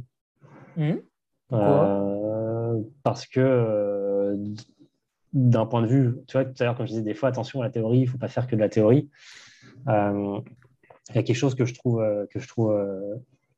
hyper challengeant dans le 800-1500. Je pourrais presque ajouter le 400 si je devais faire les extrêmes. Dans le sens où c'est trois disciplines qui demandent de travailler les trois filières énergétiques toute l'année, si je devais être assez grossier, qui sont très traumatisantes. Donc, si je devais être très grossier, où tu peux juste te dire « T'inquiète, c'est des bornes à vélo, il ne va pas se blesser ». Je suis très schématique quand je fais ça, évidemment. Mais bon, je pense que les auditeurs comprendront. C'est des disciplines où, quand tu parlais tout à l'heure d'aspect préparation physique, tu es obligé d'être quand même plutôt très précis sur ces aspects-là et de plutôt bien les maîtriser. Et honnêtement, Je suis ultra content d'être dans ce projet parce que je ne m'étais jamais dit ah, un jour je vais entraîner sur du 800-1500. Mais pour autant, quand Pierre m'a contacté avec son équipe, alors j'aurais pas dit 8% hein, mais pour un truc que je me suis dit, c'est ah ouais, c'est une discipline où j'ai déjà pensé à plein de trucs parce que quand je donne mes cours sur des aspects énergétiques, musculaires, etc., c'est toujours des disciplines où j'alerte mes étudiants sur le fait que, attention, c'est hyper complexe comme discipline et il n'y aura pas qu'un chemin possible. Il va falloir maîtriser plein de choses. Donc bref, voilà. Et après, par rapport à ta question, je t'avouerai que... Alors du coup, tu parlais de... Pas forcément au niveau, mais il y a, tu vois, quand tu parlais de grand champion tout à l'heure, moi, ce qui m'a toujours alerté, je ne sais pas si c'est le terme, mais en tout cas, bref, qui m'a toujours alerté, bon bref, c'est le fait que quand tu fais le point sur de très grands champions, donc tout à l'heure, tu as cité un Cristiano, moi, je pourrais te citer une Serena que j'avais croisée à l'Académie quand j'y étais. Au tennis, ouais, Serena Williams. Au tennis, mais on en a d'autres en France, hein, peut-être un Teddy Riner, bon, bref. C'est des champions où quand tu commences à pouvoir les voir ou les côtoyer, tu te rends compte que c'est pas juste une image, ce côté tu vois, j'avais vu Joko aussi à l'Académie qui était très fort là-dessus, où c'est des sportifs qui ont clairement un truc en plus et c'est pas dans le physique, mais si souvent de l'extérieur on va se dire ah ouais, Serena elle frappe la balle comme une mule, Joko il défend comme un dingue. Moi, ce que j'ai toujours remarqué, tu vois, Teddy, pour bien connaître son prépa physique historique, même s'ils ne travaillent plus ensemble depuis quelques mois, du coup, bref, je connais un petit peu de l'intérieur. Ça reste des sportifs qui ont, sur des aspects mentaux, sur des aspects implication au quotidien, qui ont clairement des choses en plus. Tu vois, Joko et Serena, si je devais te citer que deux, parce que je les ai vus au quotidien, quand ils étaient à l'académie, ils arrivaient une heure avant tout le monde. C'est très cliché ce que je vais te dire, hein, mais ils arrivaient une heure avant tout le monde, ils repartaient une heure après tout le monde, parce qu'ils avaient des routines d'échauffement liées à plein de choses, qu'ils avaient des routines de récup liées à plein de choses, et qu'en fait, quand tu mettais tout bout à bout, à part manger et dormir, ils faisaient pas grand-chose d'autre. Tu vois, c'est ce que j'ai pu retrouver aussi chez un Vincent Luis quand il a fait la grosse bascule vers le niveau de performance qu'on lui connaît depuis quelques années. Pas tant qu'il n'était pas impliqué avant, hein, Vincent, hein, mais je pense que là-dessus, il a compris et mis en place certaines choses qui font que, en fait, les gens ne s'en rendent pas forcément compte. Mais la capacité mentale à accepter ça toute l'année, pendant des années, je pense vraiment que c'est pas donné à tout le monde. Et du coup, pouvoir travailler avec ces sportifs-là, c'est un truc de fou. Par contre, c'est hyper boostant et challengeant. Il faut assumer de la même façon derrière parce qu'ils ne vont pas juste exécuter pour exécuter. Ils vont essayer de comprendre pourquoi. Ils vont te remettre en cause. Ils vont beaucoup s'impliquer. Et donc, forcément, c'est pas de tourpeau, mais de l'autre côté aussi, il faut assumer du coup. Ok. Ouais. Ils ont une exigence en fait envers toi qui est aussi grande qu'envers eux, quoi. Ça, tu veux dire. Ouais, alors ça ne veut pas dire une exigence, genre je suis au-dessus et tu vois, Aurélie, quand elle était meilleure mondiale, alors je la croise moins depuis quelques années, donc je ne peux pas me permettre de dire des choses depuis qu'elle était plus sélectionnée là au dernier JO. Mais ouais, c'est un profil comme ça aussi. Aurélie, 2015, 2016, 2017, où elle était la meilleure nageuse d'eau libre. Et du coup, c'est un peu bizarre ce que je veux dire. Ça veut dire que depuis 2018, c'est plus le cas. Mais c'est surtout qu'il y a eu des choses dans sa vie qui a fait qu'elle ait repris les études, elle avait changé de groupe d'entraînement, etc., qui ont fait que je l'ai moins croisée. Mais ouais, c'est ce profil-là. Et encore une fois, en fait, je pense que de l'extérieur, les gens souvent disent ouais, mais moi, je rêverais trop d'être pro, c'est trop bien, j'aimerais trop faire ça. Ah, parce qu'ils ont l'impression que tu vas faire 2 heures de vélo, puis après, tu es tranquille devant la télé et tu joues à la PlayStation. Je ne vais pas te mentir, certains font ça hein, au niveau. Oui, je sais. Voilà. Je pense que tu connais des anecdotes par une personne. Il y en a qui ont du talent aussi. Hein, donc, mais voilà, mais ce qui est sûr, c'est que si tu veux atteindre le très haut niveau, que ça dure des années, et quand je parle de très haut niveau, c'est être vraiment le meilleur mondial. Ouais, t'écrases. En fait, quand tu commences à connaître plusieurs exemples, tu te rends compte qu'ils ont tous le même profil. Hein. Et encore une fois, c'est très coûteux d'être capable de faire ça. Et tu vois, quand je te citais Vincent, alors évidemment, on va se dire, c'est du triathlon, c'est normal, il fait 3 sports. Ouais. Serena et Joko, ils avaient beau faire 15 sports. Honnêtement, ils ne faisaient pas grand-chose d'autre que dormir sur des semaines d'entraînement. Hein. Mmh. C'est encore pire quand tu as un côté vraiment technique dans le sport, quoi, parce que tu dois travailler la technique en plus du physique, quoi, comme le biathlon. Bah ouais, c'est pas le même type d'entraînement. Vincent, on va se dire, ouais, ou Aurélie, c'est des sports où ils se rentrent dedans toute la journée. Oui, c'est vrai, c'est moins technique. Ça ne veut pas dire que c'est plus ou moins fatigant, c'est différent. Ouais, puis plus tu te rentres dedans, plus il faut être sérieux sur tous les aspects de la récupération, et mis tout bout à bout, bah, ça t'occupe la journée. Ouais, carrément. Ok, Anaël, on est sur la fin du podcast, là, avec les petites questions rigolotes de la fin. Qu'est-ce que tu penses de coacher son conjoint pour toi? Bah, ça m'est déjà arrivé. Conjointe, hein, bien sûr. Ça m'est arrivé, ça m'est arrivé. C'était bien? C'était bien, oui. Oui. Ça m'a fait progresser aussi à l'époque. C'était il y a pas mal d'années maintenant. Bon, j'espère qu'elle n'écoutera pas le podcast. Mais ma conjointe, quand tu parlais de gens qui ont du talent, bah, pour beaucoup, elle, en course à pied, en vélo, elle en a réellement beaucoup. Elle en avait beaucoup, elle en a encore, mais bon, on vient d'avoir un bébé, donc elle est un petit peu moins impliquée dans l'activité physique, évidemment. Ah oui, bah, bien sûr. Et quand on s'est mis ensemble il y a plus de 10 ans, j'ai un peu pris la main sur son entraînement et en fait c'était quelqu'un qui beaucoup, c'est le contre-exemple de tout ce que j'ai dit avant. Elle, c'est que du plaisir, le sport. C'est pas la notion de plaisir. En gros, c'est quelqu'un où si tu lui dis va faire un footing parce que c'est important de faire de l'aéro, mais c'est juste pour faire un footing sur une route en béton où il va rien se passer, je ne suis pas sûr qu'elle va beaucoup y aller. En tout cas, ça lui coûte énormément. Ouais. Et du coup, quand je m'étais mis à l'entraîner un petit peu, je faisais cette erreur de ne pas vraiment comprendre qui elle était. Et elle ne voulait pas atteindre le très haut niveau. Pour autant, c'est quelqu'un qui, je ne sais pas si ça parle à tes auditeurs, mais tu vois, en triathlon, je ne sais pas, elle a gagné des D2 de duathlon, des D2 de triathlon. Donc, elle avançait un petit peu quand même.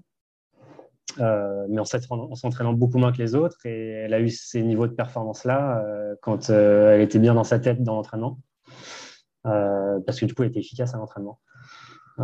Et en l'occurrence, je ne peux pas me permettre de dire pour les autres conjoints ou conjointes des autres, parce que je pense qu'on est tous différents, mais je pense que ça m'a fait progresser sur le fait de prendre le temps de comprendre la personne. Ah oui, parce que si tu ne le fais pas, ça coince direct. Ça coince direct, et elle, le but du jeu, malgré que c'était que du plaisir, voulait quand même être bonne en compétition, tu vois. Donc, au final, elle était meilleure en faisant moins, mais en le faisant bien, la concernant, que les mois d'avant où je l'en mettais plus et je mettais un peu la tête sous l'eau, ça me cassait les pieds et c'était beaucoup moins efficace. Bon, bah, tu inverses un peu la tendance, on est plutôt sur un non, normalement, pour cette question. Ah ouais? Ouais. Bon. Ouais, encore une fois, je pense qu'il y a plein d'options possibles. Hein. Je connais des gens qui entraînent leur conjoint, leur conjointe, ça se passe bien aussi. Hein. Eh oui, mais on a tellement tous un caractère différent qu'il y a plein de réponses différentes. C'est que je pense qu'il faut compartimenter. Ce qui se passe à la maison, se passe à la maison, mais le sport, c'est le sport. Ouais, mais ça peut être difficile de faire ça, même si on le sait. Et si tu devais extrapoler un petit peu à une famille moins proche, tu vois, ça peut être... tante, oncle, cousin, enfant, quoi qu'enfant, c'est quand même assez proche encore. Est-ce que tu vois peut-être le rôle du père face aux enfants? Bon, là, pour l'instant, tu n'es encore pas à ce stade, peut-être. Mais... tu rigoles ou quoi? Il a 4 mois, je l'entraîne à bloc. Ah oui, tu comptes les heures de sieste, non? Il n'y en a pas beaucoup. Hein. Tu vérifies? Ah oui, c'est vrai que pour l'instant, il n'y en a pas beaucoup. Ah ouais, c'est la catastrophe. Ah, c'est un hyperactif, alors. Ouais.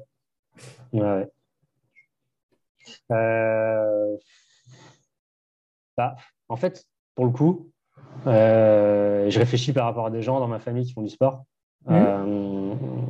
même juste de l'activité physique. Hein. Ouais, est-ce qu'ils t'ont demandé parfois des conseils? Tu as senti qu'ils étaient réceptifs, pas réceptifs? Bah, ça dépend des sujets. Ça dépend des sujets. Mais ouais. Encore une fois, je pense que c'est... est-ce qu'il va... Si on parle d'entraînement, est-ce que ton cousin, ta cousine, ton conjoint, ce que tu veux, saura différencier toi aussi qui a l'entraîneur et il y a le cousin, tu vois. Mmh. Si c'est pas le cas, c'est pas la peine. En fait, je pense que c'est ça la bonne réponse, de mon point de vue. C'est si vous savez pas, enfin, c'est pas que si vous savez pas, c'est si ce n'est pas possible par rapport à vos personnes et des deux côtés de faire la part des choses. Oui, c'est une très mauvaise idée, très clairement. Et du coup, là, je suis tes anciens interviewés. Carrément. Ok.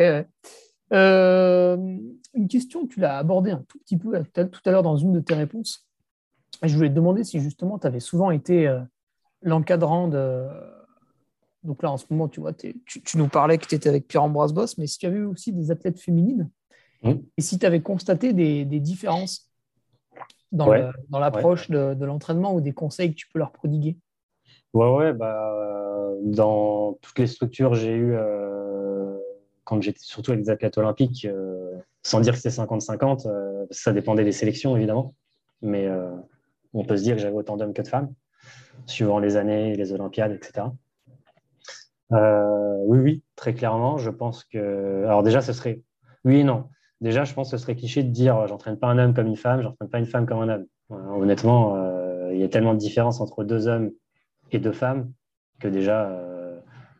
si on retourne en arrière sur notre podcast, c'est juste pas prendre en compte les individualités. Pour autant, là où il faut bien se rendre compte qu'une femme, c'est pas un homme, bah, déjà, ne serait-ce que ce que je viens de vivre avec ma femme, hein, elle peut tomber enceinte. Et pas toi. Elle peut être maman, et pas moi. Ah, tu pourras peut-être bientôt. C'est un autre sujet. Quand je serai un hippocampe. Et donc, si elle peut tomber enceinte, c'est tout simplement que bah, il se passe quelque chose qui s'appelle notamment les règles, les menstruations, etc. Et là, quand on parlait d'aspect théorique tout à l'heure, même si on ne peut pas dire à tel jour, tel mois, il se passe ça, etc., parce que c'est plus complexe que ça. Ah, ça bouge un petit peu, ouais. Ça bouge un petit peu, mais on commence à avoir quand même pas mal de notions sur à telle phase, bah, visiblement, l'intensité, ce n'est pas une très bonne idée. À telle phase, peut-être un peu moins de volume. Mais attention, parce qu'elle sera différente de celle-ci, etc. Oui, en plus de ça. Ouais. Voilà. Pour autant, là où je te suis, c'est que c'est vraiment important de prendre ça en compte si on est entraîneur. Et pour moi, c'est la plus grande différence entre un homme et une femme, très clairement. Et donc pas simplement planifier en fonction de l'objectif, planifier en fonction du fait que déjà c'est une femme, et donc ce serait bien que tu prennes le temps de comprendre ce qu'est une femme d'un point de vue physiologique avant même de juste dire alors, une femme et un homme d'un point de vue psycho, ça n'a rien à voir. Déjà juste c'est une femme pour une fois, donc d'essayer de le creuser un peu déjà de façon théorique, d'essayer de le comprendre ensuite sur le terrain, parce que des fois il y a des choses, ça saute aux yeux à un moment donné. Le cliché du quand une femme a des règles, elle est irascible, bah, et ce qu'on fait quand même plutôt souvent. Et plutôt que de dire elles sont chiantes, bah, c'est tout simplement parce que d'un point de vue physiologique, il se passe des choses qui font que certaines le vivent moins bien que d'autres. Et que du coup, il faudrait peut-être adapter l'entraînement. Ça ne veut pas dire ne plus s'entraîner. Ça veut juste dire qu'il y a certains contenus qui ne sont peut-être pas à mettre en place. Quand pour d'autres, ce sera peut-être un petit peu plus possible. Et que si on prend l'exemple tout à l'heure des blessures, bah, c'est un peu la même chose. Si tu tapes à côté à chaque moment de menstruation pour prendre juste les menstruations, bah, vu que c'est tous les mois et 12 mois de l'année, tu vas quand même souvent te trouver. Donc hyper important. Puis après, sur des aspects psycho, il y a quand même, encore une fois, là c'est très général, mais de façon globale, j'ai quand même souvent beaucoup plus eu de femmes qui aimaient plus l'entraînement que les hommes. En tout cas, l'entraînement, c'est très général ce que je viens de dire, mais le travail de l'ombre un peu plutôt que les fous projecteurs de la compétition. L'implication au quotidien, la capacité à être dur au mal, etc. Mais ça peut être aussi négatif, ce que je viens de dire, parce que si tu as certaines femmes qui aiment tellement s'entraîner qu'elles ont tout le temps l'impression qu'il faut en rajouter, remettre plus d'intensité que ce que tu as demandé, etc., bah, tu vas encore une fois taper à côté et taper le mur. Mais du coup, ça peut être plutôt agréable à certains moments. C'est juste que, encore une fois, je pense qu'il faut prendre du recul et accepter, si tu as ce type de population féminine, d'expliquer et de faire comprendre pourquoi à tel moment ou quoi que ce soit, ou parce qu'il se passe telle chose. Attention, parce que ça va être contre-productif. Mais du coup, je pense que parfois, ce serait bien qu'il y ait certains hommes qui s'inspirent des femmes, parce que je pense que beaucoup d'hommes sont souvent, encore une fois, c'est très général ce que je dis, parce qu'il y a plein de contre-exemples que j'ai en tête, mais certains hommes qui seront pas feignants, mais qui en tout cas seront un petit peu plus souvent en train de se plaindre, un petit peu plus souvent en train d'essayer de gratter une série, un petit peu plus souvent en train d'écouter trop de signaux qui ne sont pas importants, parce que ça ne voulait pas forcément dire que tu es fatigué, ça ne veut pas forcément dire que tu as été blessé. Mais du coup, le contre-exemple est vrai aussi, encore une fois, parce que, bon bref, tu as compris tout ce que je voulais te dire. Ouais, à l'inverse, tu n'écoutes pas assez des fois. Voilà. Mais le guillemet que je mets depuis tout à l'heure, il est vraiment important dans le sens où je généralise et j'ai plein de contre-exemples en tête, voilà. Mais ce que je viens de dire, c'est plus souvent reproduit que l'inverse, en tout cas. C'est ce qui fait la règle, l'exception.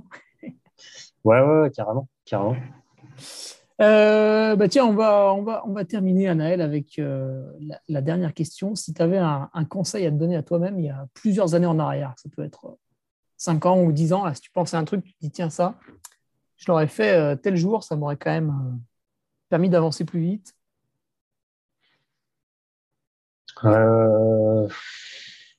Avancer plus vite, je ne sais pas. Peut-être un moment de ta vie où tu as hésité sur un sujet. Tu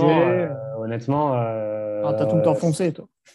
En fait, ça va faire très présomptueux, mais j'ai un appartement paumé en Lorraine, il y avait 60 habitants.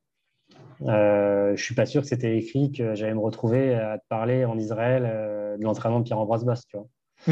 Donc déjà, je pense que ça veut quand même dire, si on a des jeunes auditeurs qui nous écoutent, qu'il ne faut pas se fixer de limites. Il faut bosser, c'est tout, puis on verra bien où ça nous mène. Oui, en fait, ce qui t'arrive aujourd'hui, tu ne l'avais jamais vraiment imaginé au début. C'est jamais de la vie. Tu as fait, tu as fait, tu as fait, tu as fait. Quand je suis rentré en STAPS, je ne me suis jamais dit je vais faire tel truc, telle chose, etc. Et ça, c'est important ce que je dis, parce que je pense que quand on est jeune étudiant, on est très ambitieux et on a l'impression que c'est. Quand on sort de STAPS, de licence, de master, on a plein d'infos, plein de choses en tête. On a l'impression qu'on va changer le monde. Ça va plus ou moins vite pour réussir à aller vers là où on voudrait aller. Ça va dépendre de plein de choses, des choses dans la vie, des choses dans le travail, etc. Et qu'il faut, je pense, faut pas trop se formaliser là-dessus. Faut bosser, faut se créer des opportunités. Faut être humble, faut être bosseur, etc. Et puis je trouve on se retrouve à un endroit qui n'était pas du tout prévu. C'est pas pour dire encore une fois que je suis mieux que les autres, mais si tu me dis Anaël, quand tu avais 20 piges, si je t'avais dit que tu aurais fait tout ça les 13 ans qui ont suivi, je t'aurais dit moi, je pense pas, t'emballes pas quand même. Moi, la première année de stage, j'ai jamais failli l'avoir, j'ai jamais ne failli l'avoir, Hugo. Et je me suis retrouvé avec... Ouais. Je suis retrouvé au rattrapage. Ouais, très clairement, mais parce que la première année de stage ne me correspondait pas et je ne m'y impliquais pas suffisamment. Mais bon, bref, tout ça pour te dire que ce n'était pas du tout écrit. Après, oui, du coup, par rapport à ce que je viens de te dire, je pense que là où j'ai dû vite évoluer, c'est que je me suis vite retrouvé avec des gens qui étaient des dizaines de fois meilleurs que moi, mais où tu avais vite envie de dire des choses quand même. Moi, je ferais comme ci, moi, je ferais comme ça, parce que j'ai vu ça, j'ai entendu ça. Et honnêtement, quand je sors de master, je suis major de promo. Donc, j'aurais pu me dire, attends, je suis meilleur de ma promo, je maîtrise tout. Honnêtement, quand tu te retrouves à devoir faire tes preuves devant Yann Lemaire, en fait, tu te rends juste compte que tu ne maîtrises pas grand-chose. Et qu'en plus, si ça se passe plutôt bien au bout de quelques années, ils te lâchent dans l'équipe de France de tri, tu te retrouves en face des mecs pas t'idolâtrer, mais en tout cas que tu apprécies regarder à la télé parce que tu faisais du triathlon. Donc si je changerais quelque chose, c'est d'être plus vite, plus humble et d'accepter que plein de gens peuvent t'apporter des choses, des gens ou des lectures ou des écoutes, etc. ou du travail, et que ce côté humble, bienveillant que j'ai appris à, je pense qu'il me correspond plutôt, mais à mettre en place, je l'aurais fait beaucoup plus tôt quand j'étais étudiant. Hein. Ok, ouais. Eh ben, ce sera un joli mot de la fin. Je te remercie une nouvelle fois, Anaël, pour le temps que tu nous as accordé. Je pense qu'en cumulé, on doit être facilement à 3h30. Quand on a compris à travers tes dires à quel point tu étais occupé, c'est d'autant plus valorisant pour nos auditeurs. Je pense que ça leur a fait très plaisir. J'ai demandé les droits d'auteur, les gars. Ça, tu verras, c'est pas avec moi, c'est avec François et Alexandre de Nolio. Tu t'arrangeras avec eux. Écoute, juste te dire que je vais regretter ce soir quand je vais faire mes mails alors que les autres dorment, évidemment. Et t'en as eu la preuve. Hein. Tu m'as dit, je t'ai envoyé par mail, je ne l'ai pas vu, j'en ai 120 de retard. Mais voilà, je pense que tu l'as compris, que tout le monde l'a compris. Je suis quelqu'un de passionné et ça m'éclate de parler, même si ce n'est pas en direct, avec des gens qui ont la même passion que moi. Parce que je pense qu'il ne faut pas, se dire faut que je garde les choses pour moi, etc. Encore une fois, je pense que c'est tous ensemble qu'on progresse, mais sans même juste dire progresser, que si on est passionné, je pense que c'est l'éclat d'aller écouter des gens qui font d'autres choses, qui font différemment, qui ont d'autres points de vue. Et même si on n'est pas d'accord avec tout, en tout cas, moi, ça m'éclate d'aller voir plein d'autres choses différentes. Donc, j'ai échangé avec toi sans réfléchir à ça et sans réfléchir au temps. Et voilà. Donc, il me reste une demi-heure avant la prochaine séance de Pierre, donc c'est parfait. Ah on est large, on aurait pu continuer, dis donc. J'en profite pour bosser un peu. Oui, je rigolais, bien sûr. Merci Anaël. Et puis, on mettra tous les liens adéquats dans la description en dépiotant un petit peu ce podcast derrière en post-prod. Ouais, merci Anaël. Ça me fait juste penser à un truc, Hugo. Je suis désolé, Je te recoupe la parole. Vas-y. T'as encore une demi-heure. Je t'ai beaucoup parlé de choses comme des articles Le Pap, etc. Juste dire aux gens que mes réseaux sociaux, ils sont purement professionnels. Je n'ai pas de photos de vacances. Et que quand je fais des choses comme ce qu'on vient de faire aujourd'hui, je mets toujours les liens. Et c'est en principe pas payant. En tout cas, par exemple, si je prends l'exemple des articles, ils ne sont pas payants. Et tout le monde peut les consulter. Voilà, je ne gagne pas plus d'argent quand vous les lisez. Je suis payé à l'article. Donc, ce n'est pas pour avoir plus de followers. Ça n'a pas changé grand-chose. Je ne suis pas un influenceur. Hein. Mais si vous êtes curieux, n'hésitez pas à m'ajouter. Et ça vous fera de l'info en plus. Tu as bien raison, mais on les ajoutera aussi. C'est cool. Je te remercie, Anaël. Je te libère cette fois-ci. J'allais dire bonne soirée à tous, mais ça ne sera peut-être pas la soirée quand les gens écouteront. Ils l'écoutent quand ils veulent, hein, c'est le principe. Bonne journée à tous. Salut. Allez, ciao.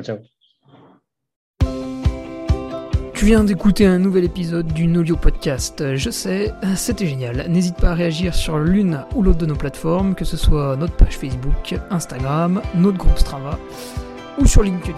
Les liens sont dans la description. Allez, à bientôt pour un nouvel épisode. Salut.